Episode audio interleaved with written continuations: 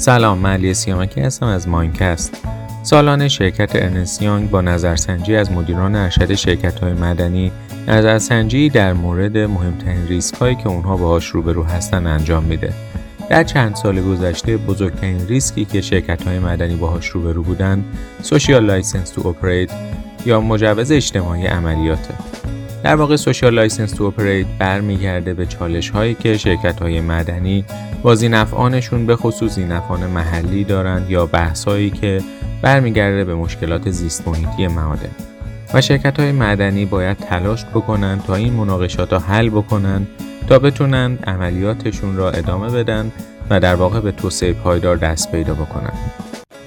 در سال 2001 برخی از شرکت های مدنی پیشرو مثل BHP، ریوتینتو و انگلو امریکن یک سازمانی به اسم شورای جهانی مدنکاری و فلزات را تأسیس کردند که هدفش دستیابی به توسعه پایدار در مدنکاری بود. این شورا ده اصل را به عنوان اصول مدنکاری معرفی کرد و تمام اعضای این شورا باید به این اصول پایبند باشند. در سخنرانی که در دانشگاه شاهرود با عنوان توسعه پایدار در مدنکاری داشتم به این ده اصل پرداختم. در این اپیزود از مانکست با شما این ده اصل را مرور خواهیم کرد. اگر شما هم مایلید از ماینکست و اپیزودهای بعدی اون با خبر بشید لطفا ما را دنبال بکنید و از طریق ایمیل mindcast@imimo.co با ما در ارتباط باشید.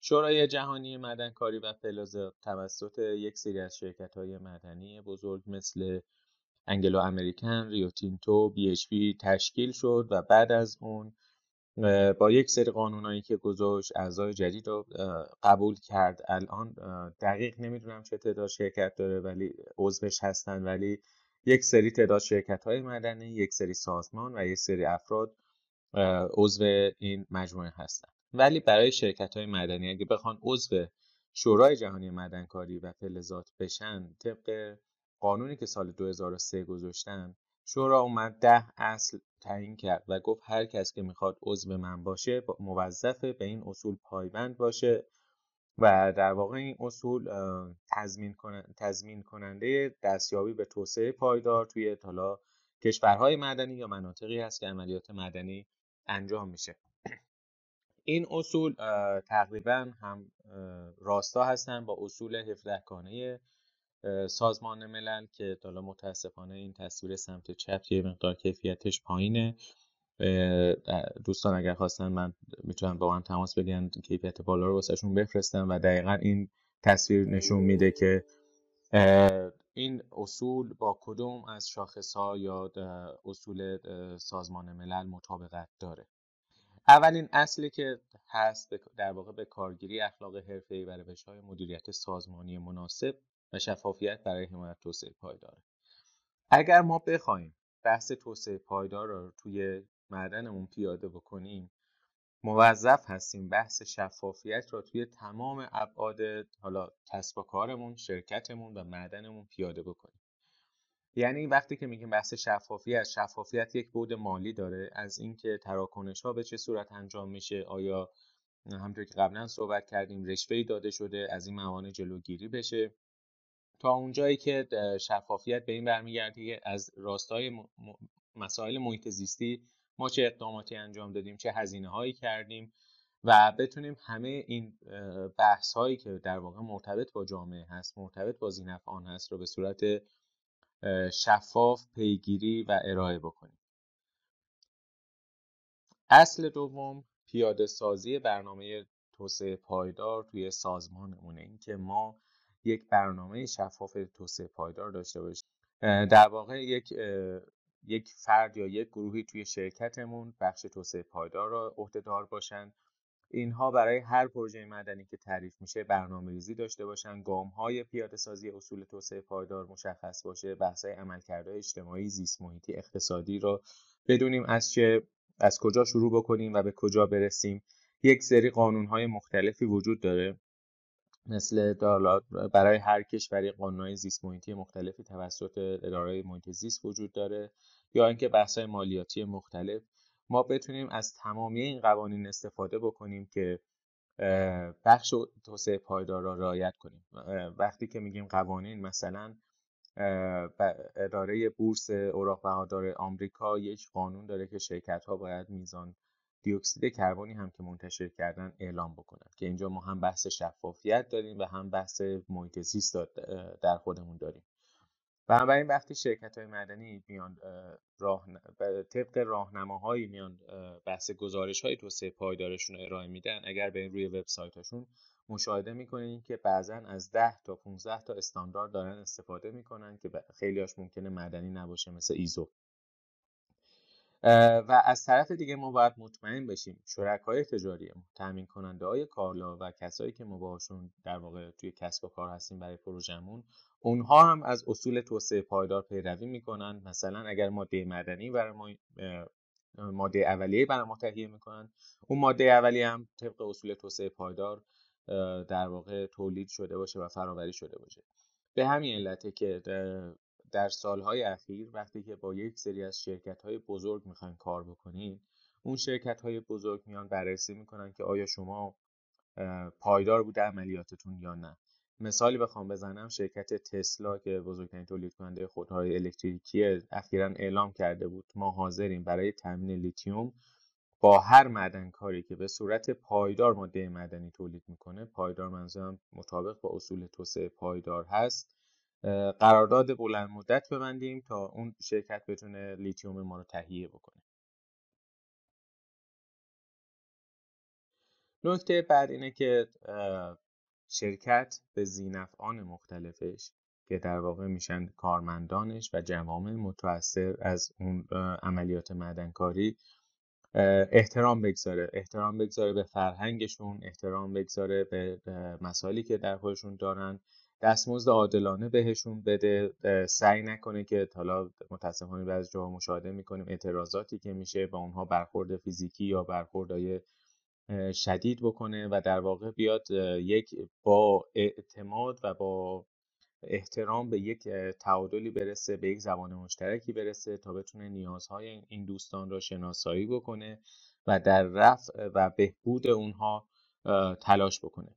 خب خیلی از پروژه های مدنی جایی هست که اکثر پرسنلش پرسنل نیروهای بومی هستن و این نیروهای بومی در واقع یک نوع فرهنگ خاصی به خودشون دارن. این وظیفه شرکت مدنی هست که به اون فرهنگ غالب احترام بگذاره و از طرفی بیاد با آموزش هایی که ارائه می‌کنه کمک بکنه که نه موضوع فرهنگی کمک بکنه که اون جامعه توانمندتر بشه.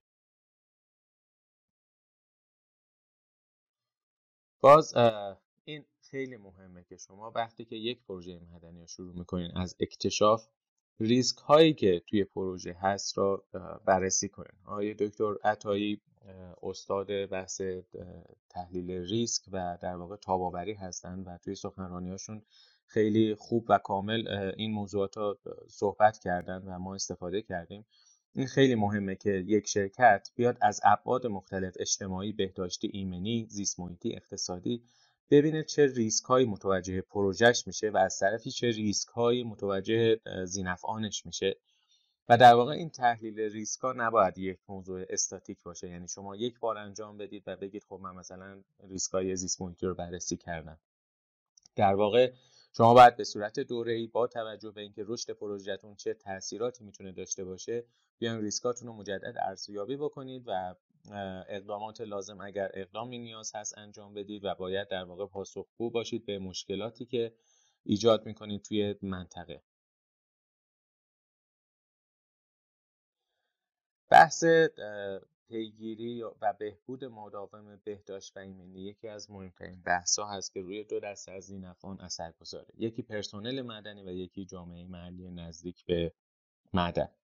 این خیلی مهمه که معدن مطمئن باشه که آسیبی به اون پرسنل و یا جامعه اطراف نمی‌زنه. مثلا توی ایران من مطمئن نیستم ولی توی کانادا شرکت های مدنی موظفن به صورت روزانه بحث کیفیت هوا رو چک بکنن.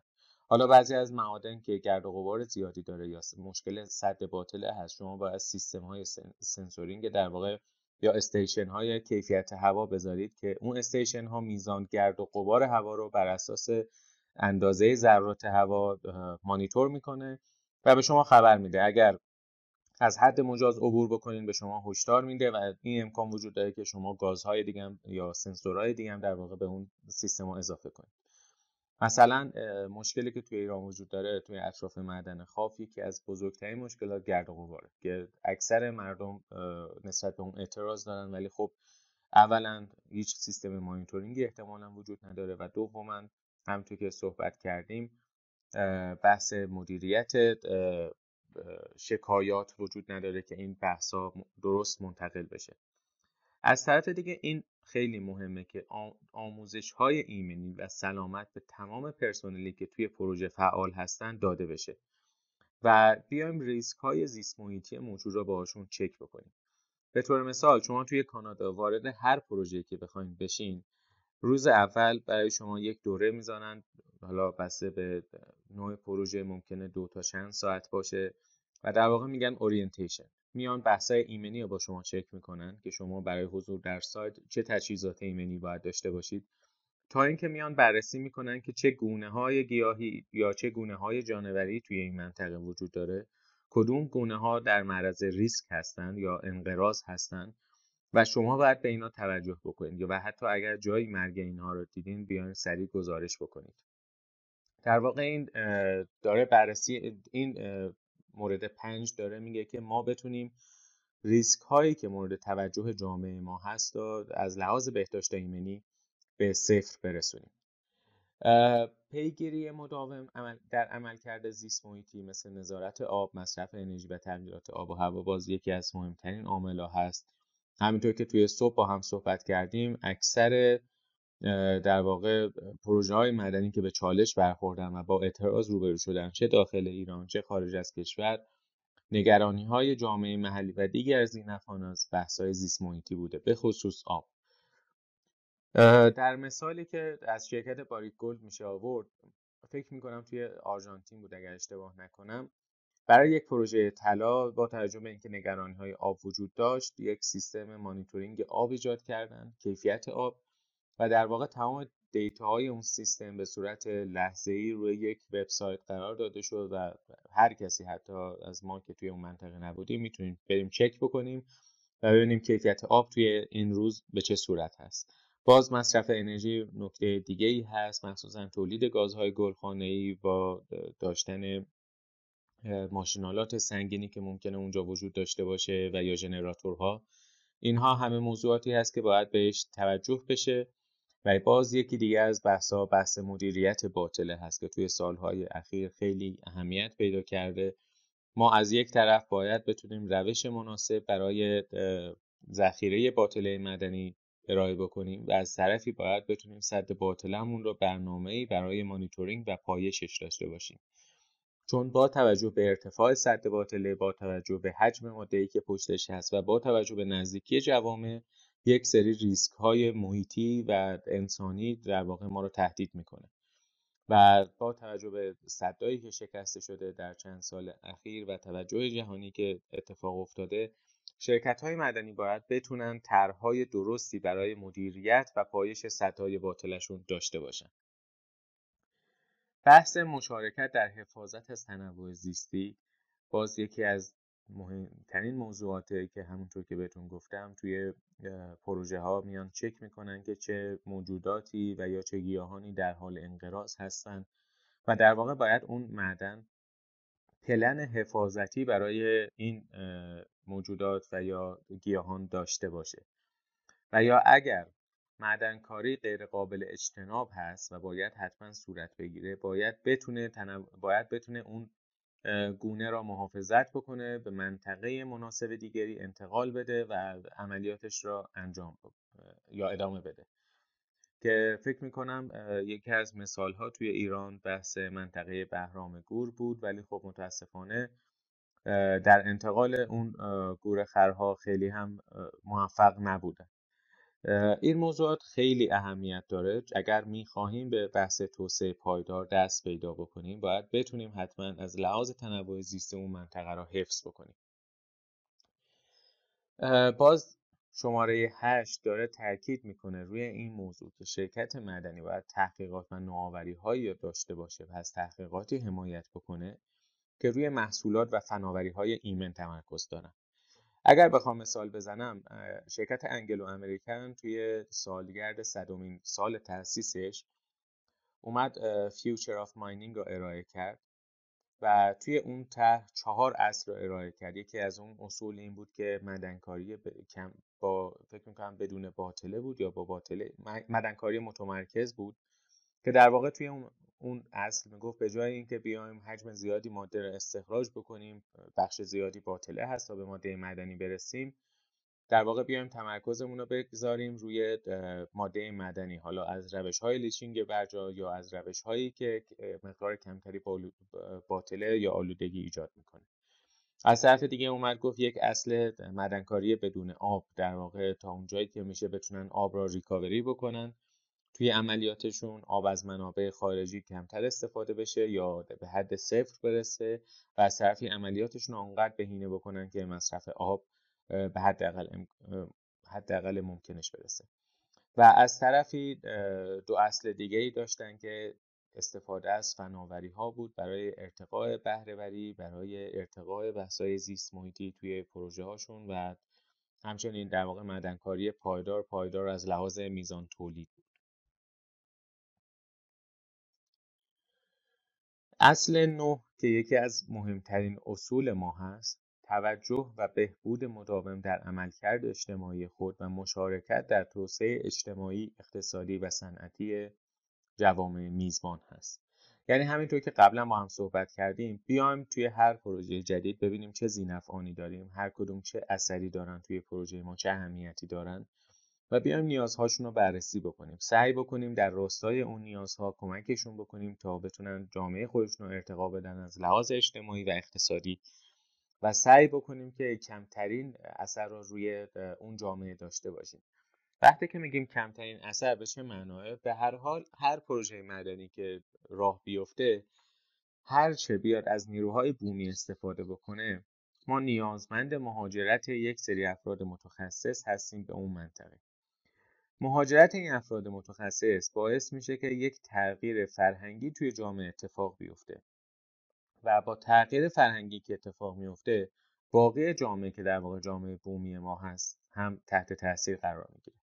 از طرفی وقتی که پرسنل زیادی توی جامعه محلی باشن یا اینکه در واقع منتقل شده باشه مهاجرت کرده باشن به اون منطقه قاعدتا اینها از نظر حقوقی منظورم درآمدی هست حقوق بیشتری دارن و از رفاه بیشتری دارن نسبت به سایر جامعه توی اون منطقه. و باز این موضوع باعث یک عدم توازنی توی منطقه میشه. و شرکت مدنی باید این موضوعات را بررسی بکنه ریسکاش رو بررسی بکنه و تلاش بکنه در راستای حل این مشکلات.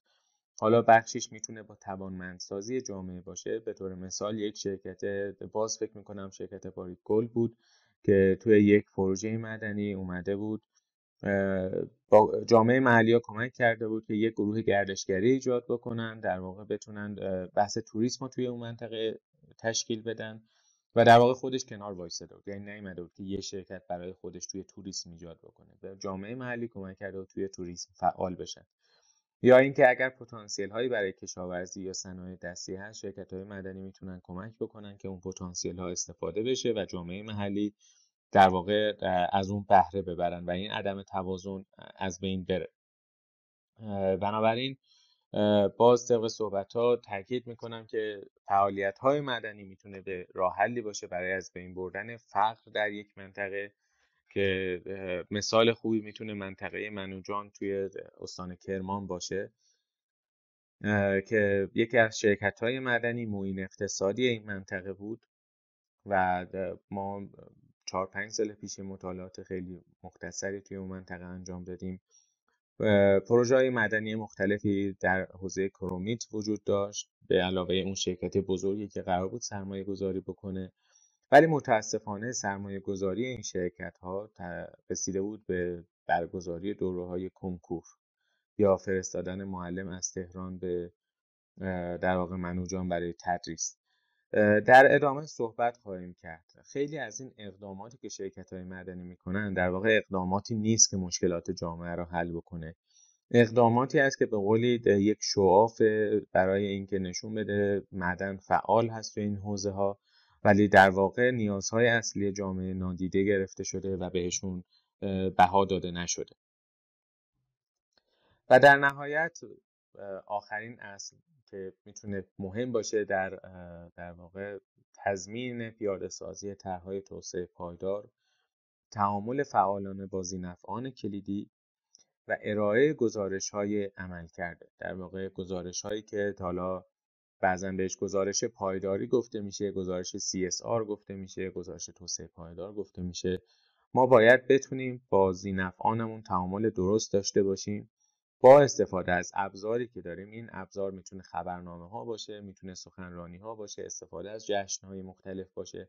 اقداماتی را که برای جامعه انجام دادیم بهشون منتقل بکنیم و باز بتونیم نیازهای اونها رو بشنویم و در گزارش های سالانه ای که ارائه میدیم با بررسی ابعاد مختلف پروژهمون که همینطور که گفتیم بحث های اقتصادی هست بحث های اجتماعی هست بحث های زیست محیطی هست بیایم نشون بدیم به زینفعانمون. که تو این گزارش جامعه زینفعان ما جامعه بزرگتری هست از زینفعان کوچک تا زینفعان بزرگترین زینف که می‌تونه دولت باشه. و بهشون نشون بدیم که ما چطور در راستای در واقع توسعه پایدار اقدام برداشتیم قدم برداشتیم چه اقداماتی کردیم چه ریسک هایی وجود داشته و پلن بعدمون برای سال آینده چیست و چه کار خواهیم کرد.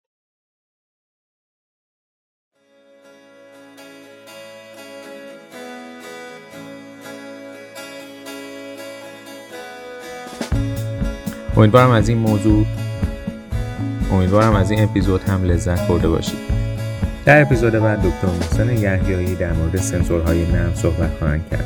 ما را دنبال کنید و با ما همراه باشید.